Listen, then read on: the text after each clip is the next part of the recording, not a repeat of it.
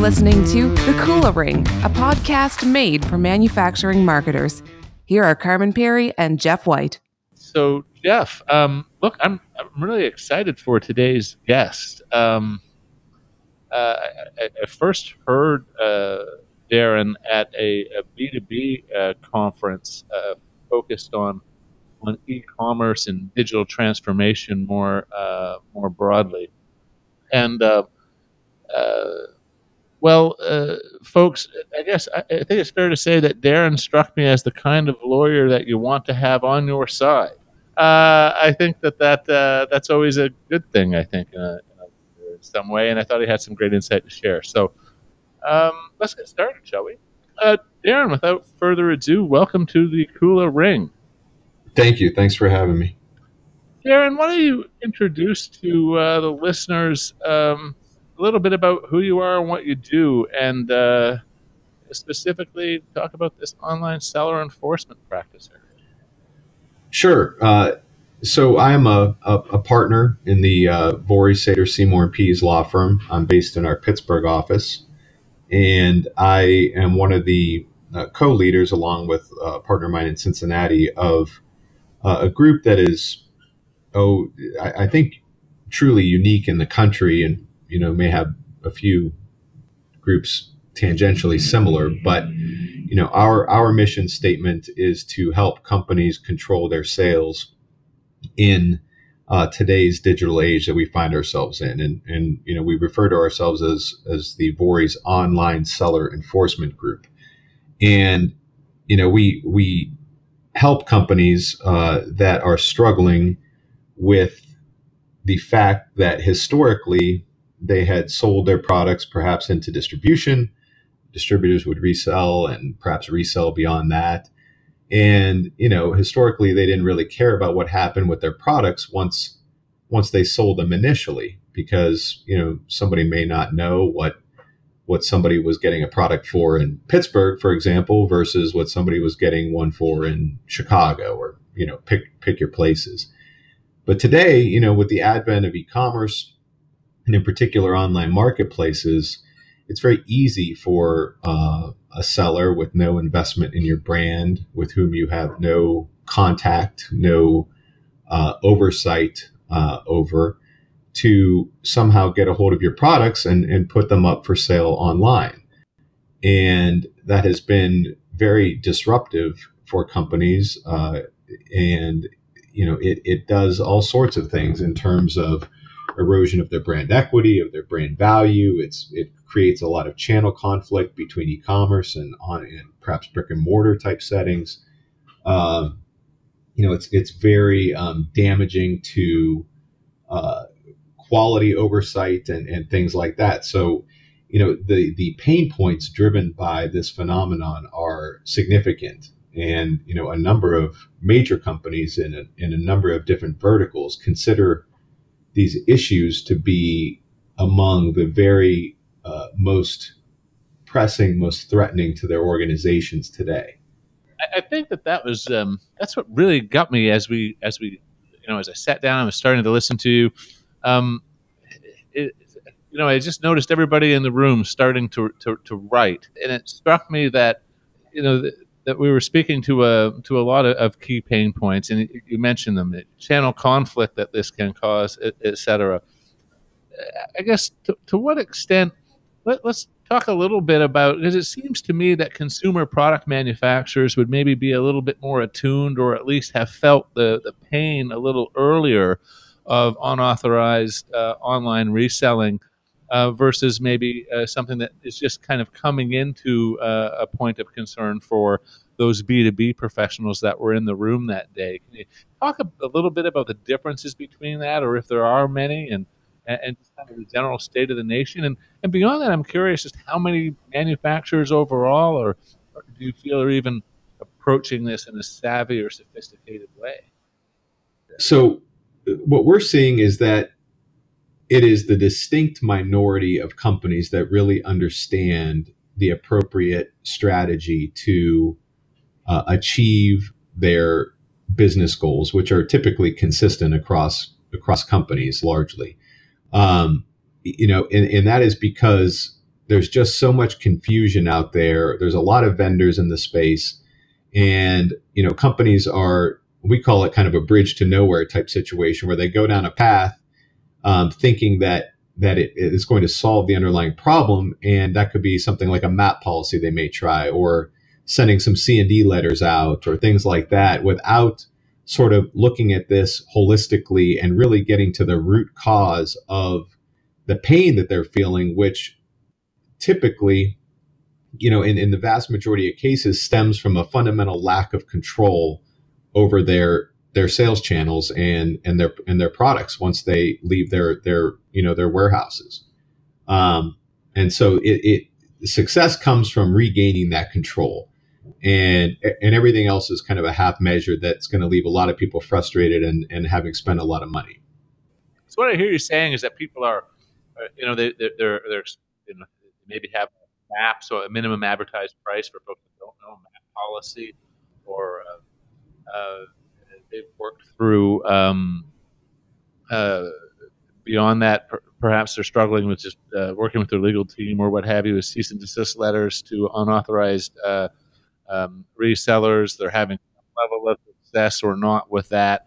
And basically, what you're saying is uh, it all stems from the fact that they failed to lie the really lay the appropriate foundation for um, for an overall uh, strategic approach to this. And it really seems like uh, if I were to put words in your mouth a bit, like they're they're patching holes in the boat, if you will, rather than dealing with the yeah, I mean, that's yeah. Whatever analogy you want to you want to put on it. I mean, putting a band aid on a you know kind of a sucking chest wound. I mean, you need to get to surgery and get the underlying cause fixed. the band aid's not going to do anything for you, yeah. um, other than frustrate you long term and frustrate your good customers.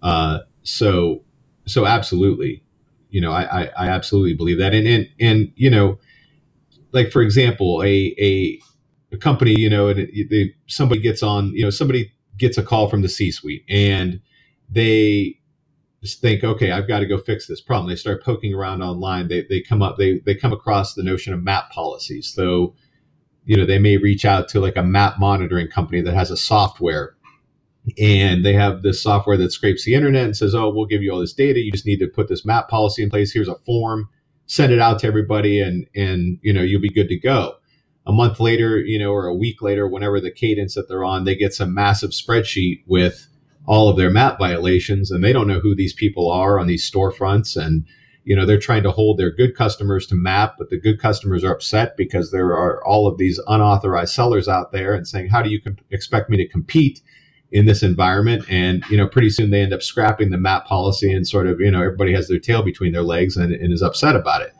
um, you know relatedly oh, you, you, know, there's a lot of vendors out there that say, oh, we'll send C and Ds and we'll send automated letters and you know we'll we'll do all this and we'll drive hundred takedowns a month. But you know what they don't tell you is how many of those people just change their name and pop back up someplace else. They don't tell you how many new people came in. They don't tell you that you know they may be removed several sellers that were just you know relatively innocent people not thinking they were doing anything wrong and just had a one or two things maybe in their garage that they put up for sale on Amazon. And those those aren't the problems. It's it's the diverters and the professional sellers that are out there that won't do anything in response to a C&D and so you know it, it, a lot of companies are, are trying these these half measures or they're looking to the to the marketplaces themselves for help. And and the resounding answer is you know that that they're operating in open marketplace and that these issues are distribution issues that the companies need to address. So, if we're going to get an appropriate foundation in place to deal with this in a strategic way, then that tells me that there's probably a foundational understanding that we need to have that we're not operating with today. That manufacturers are using uh, map policies, C and Ds, etc., uh, as a way of attempting to solve a, a deeper problem. So, I guess what what's underneath that? What do I need to know uh, that's that, that that that's driving this, and um and and then how do we begin to to I guess put in place the the right framework, the right structure uh, to make this make sense? Sure. So we, you know, we believe very strongly that this, excuse me, that this um, to solve this issue uh, requires five steps or and they're all interlocking and intertwined and depend each dependent on the other in terms of their ability to, to succeed overall. And you know we quantify you know success in terms of you know is are you maximizing the your ability to grow your brand in a protected way in the e-commerce channel that is not going to cannibalize your other channels okay? And you know I'll, I'll just kind of tick off tick off these steps and and you can let me know if you'd like to go in anything in any greater detail but let's do it. first we advocate you need to get the right um, strategy in place with respect to how you're going to sell your products on the marketplaces. And in particular you know we recommend that you know you select one uh, sales method on the marketplaces and and and ideally one or a very small handful of um, permissible sellers on the marketplaces because you don't want to have you know this massive intra brand competition that's intra brand competition you know on the marketplaces where you're you're pitted against yourself or your brand is pitted against itself before you even get out the door to to really you know engage in competition with your true competitors. So you know when you have a situation where you're sitting out there online on, on a, like for example on an online marketplace and you've got you know you have your listing out there and then you have you know 20 30 40 other sellers all all advertising under that that listing you know that that is just an incredible amount of intra brand competition for your products. And and you want to be in a place where you know you have one you know could be a you know the market the like a marketplace retail side or a 3p seller or something like that um, out there selling your products and and you know maybe you have an, a handful of other trusted sellers but you want to get away from this notion that you have this wild free for all particularly in an online marketplace. So once you have that that right marketplace um, distribution method uh, set you want to then have appropriate policies in your other sales channels that make clear about the the where, the when, the how uh, your products are allowed to be sold by them in an authorized fashion. And you want those policies to reach down to each level of your distribution. So if you're selling in a two-step distribution, for example, you would have a policy with the distributor, and then the distributor would be asked to pass down your authorized reseller policies. And among other things, these policies would prohibit the sale of your products by that reseller on you know a third party website without your express permission so then then once you have that in place it allows you then to scan the entire internet at a moment's notice and understand right away whether somebody is an authorized or unauthorized seller of your products because that will drive the, the enforcement that you're going to be doing.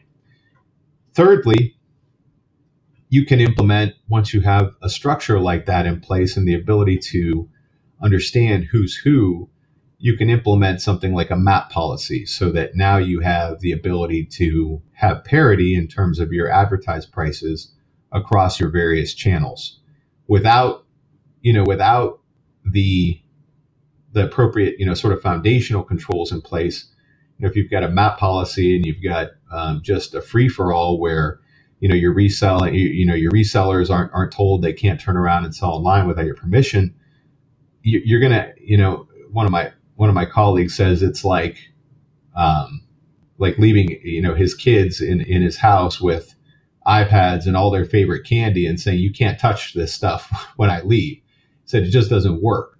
Um, but when you have those foundational controls in place, now you have the ability to start to be able to do things like map programs and things like that. So you know you get your map policy in place now you also need a basis upon which to uh, differentiate your products from those sold by gray market unauthorized sellers and you know when you when you're set up the appropriate way you know you have the ability to protect the quality and integrity of your brand and your trademark um, and you know as a as a result of that companies will have legal claims against those selling their products in an unauthorized fashion. So it, it gets you away from having to say, hey, you know, send a message to like some type of messaging platform on a marketplace or something. Hey, would you please stop selling my stuff? You're not authorized. Well, you know, those go in the in the trash can with the hundred others that that that that seller may have gotten that month.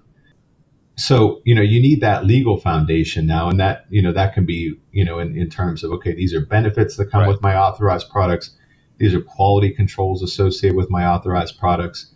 And now, you know, when you put those things in place, you know, they're, they're just very important in the e-commerce channel because, you know, people get what shows up on their porch. You know, they, they can't grab the next one on the shelf if the box is dinged up or if it looks like the, you know, the product is going to be expired soon or they just don't like the way it looks. Um, you know, they, they don't have the ability to, to hold it and feel it and make sure that they're comfortable with it.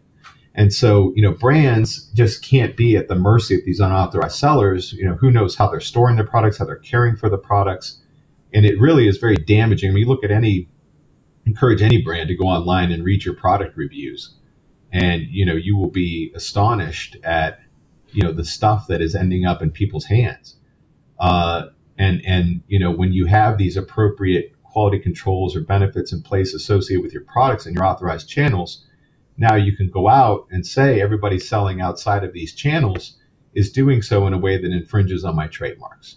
And I think this is the point in your presentation where you, really began to explore Yeah. uh, what first sale doctrine meant and the introduction of uh, non-material, uh, sorry, uh, non-physical material differences in, into the, situation. So, so I guess talk us through that a little bit. Yeah. So under the first sale doctrine, um, you know, it's a it's a, a legal doctrine that I mean, just to put it in very basic terms, it you know it, it, it stands for the principle that as a manufacturer, you know, once you sell something the first time, make your first sale, i.e., the first you know the first sale doctrine, you have effectively relinquished your ability to control control it downstream, and it can be bought and resold, uh, you know, without repercussion. And that is generally true, okay, unless the product that the that the reseller is selling, okay, is quote unquote materially different than products than your genuine products.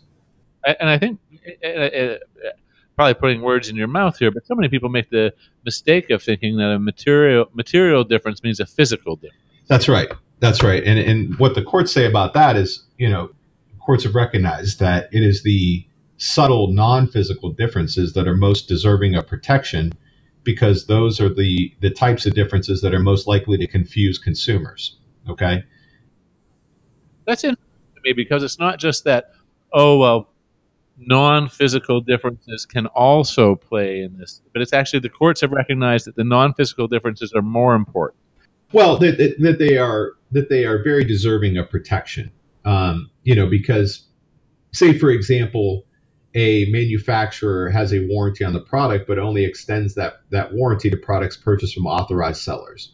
And there's a number of reasons why a manufacturer might do that. I mean, they just may feel that look, with all of the touch points at issue in the sales channels and all of the sort of shady goings ons in the e-commerce space, you know, if something is sold outside of our authorized channels, we have no idea how it's being cared for, treated, whatever, before it gets to the end user. So we can't warrant those products. But and so as a consumer, you know, if you are not expressly told, and and you know these online res- you know anonymous, unauthorized online resellers, do not say, hey, by the way, what I'm selling doesn't come with the manufacturer's warranty. No, I mean they list under the, under the listing and hold themselves out as having the same exact thing, and that's what that's where the confusion comes in. So how do you enforce that then, Daren? Well, so you know, you as a as a brand would determine who is behind. You know, if it's not readily evident, who's behind the the operation. You know, the the online selling. Would investigate, find that identity, find that identity, and now you know instead of ABC products, you know, storefront, you realize that that it is, you know, John Smith that lives on Main Street in, you know, uh, Los Angeles, and now you have a person and the ability to exert and leverage your legal claims against them, uh, given that they are causing consumer confusion by purporting to sell the same types of authorized genuine products that are sold under your trademark when in fact they're not. And so now, you know, you're not dealing with an anonymous storefront, you're dealing with an actual person or an actual company. And, you know, we we would recommend some type of escalating enforcement action. I mean, you could start off with a C&D letter saying, hey, you know, we know who you are. Here's why what you're doing is not appropriate. Here's why the first sale doctrine doesn't protect you. And here are the types of damages that you would be liable for if you don't stop. And, you know, you can go from there uh, all the way up to and including a lawsuit. You're listening to The Kula Ring Conversations on Manufacturing Marketing. Don't forget to subscribe now at kulapartners.com slash the Kula Ring. That's KULAPartners.com slash the Kula Ring.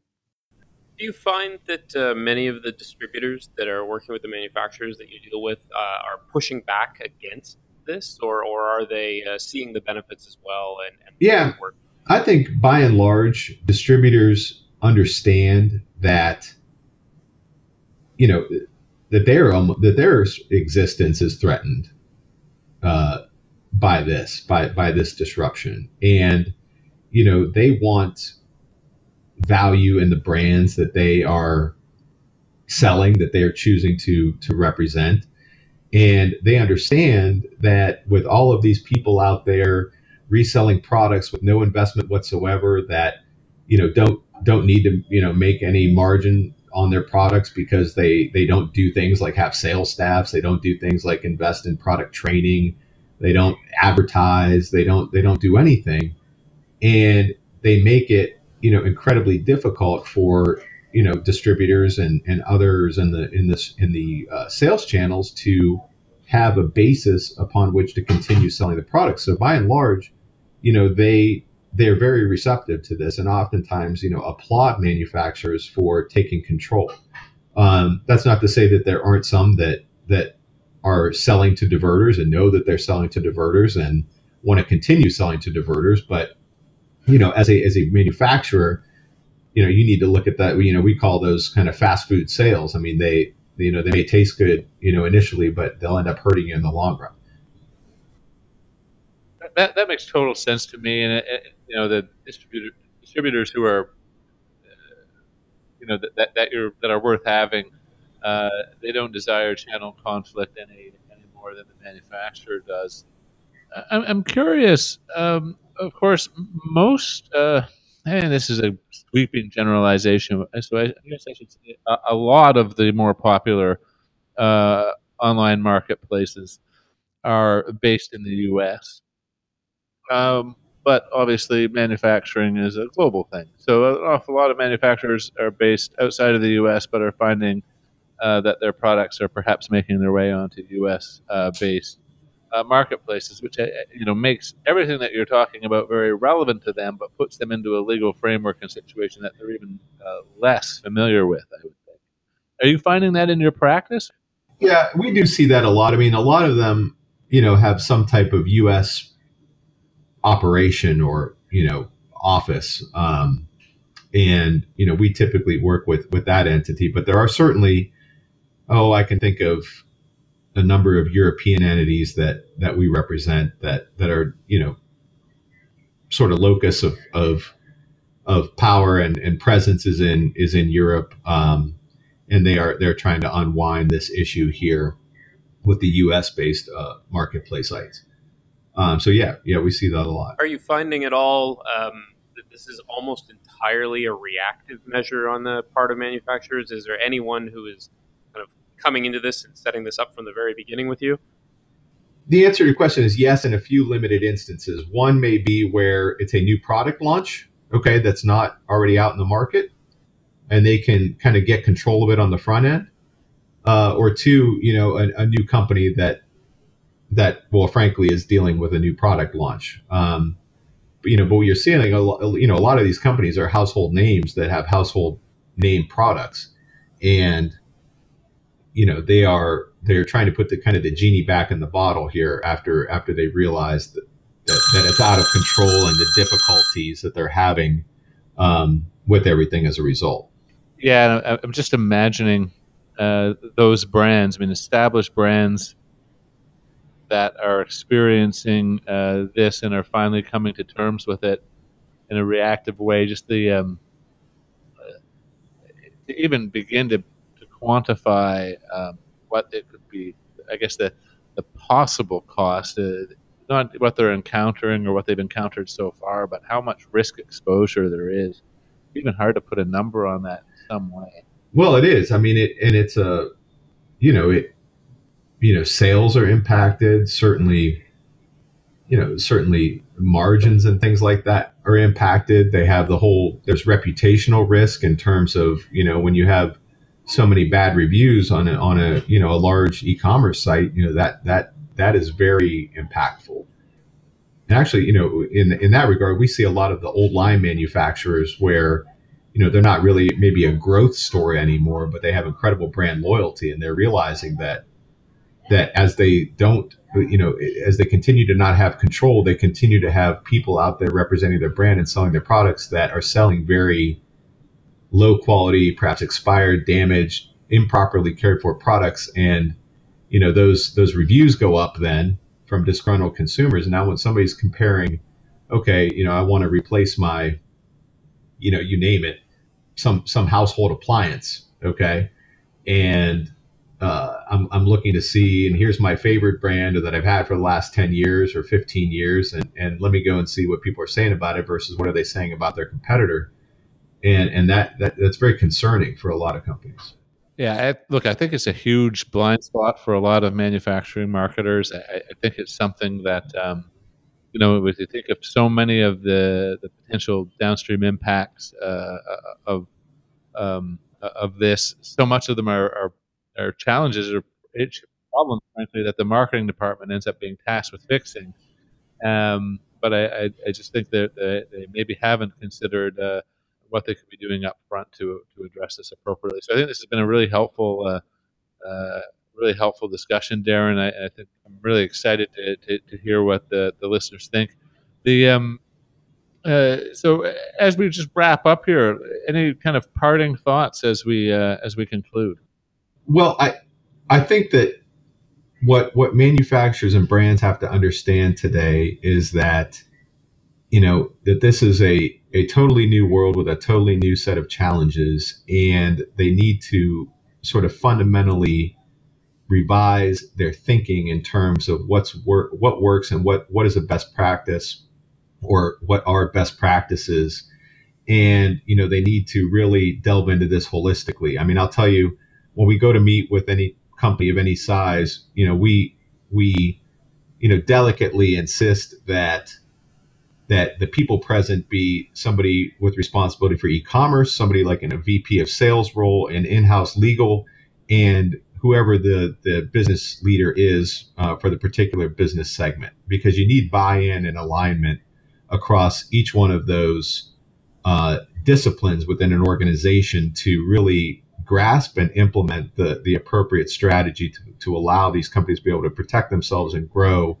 um, you know as fast as they can in, in, t- in today's age so so you know it, it everybody just needs to, to sort of come around to that. And, you know, there is a way forward and there's a path forward that, that is not going to be wildly disruptive to your business or require a ton of investment or anything like that. But it does require a thoughtful, holistic approach to, to be able to reassert that control and, and succeed going forward. I think that's great parting advice. Thanks so much, Daren. Uh, it's been great chatting. Well, great. Thank you very much for having me. Thanks for listening to The Kula Ring with Carman Pirie and Jeff White. Don't miss a single manufacturing marketing insight. Subscribe now at kulapartners.com slash the Kula Ring. That's K-U-L-A partners.com slash the Kula Ring.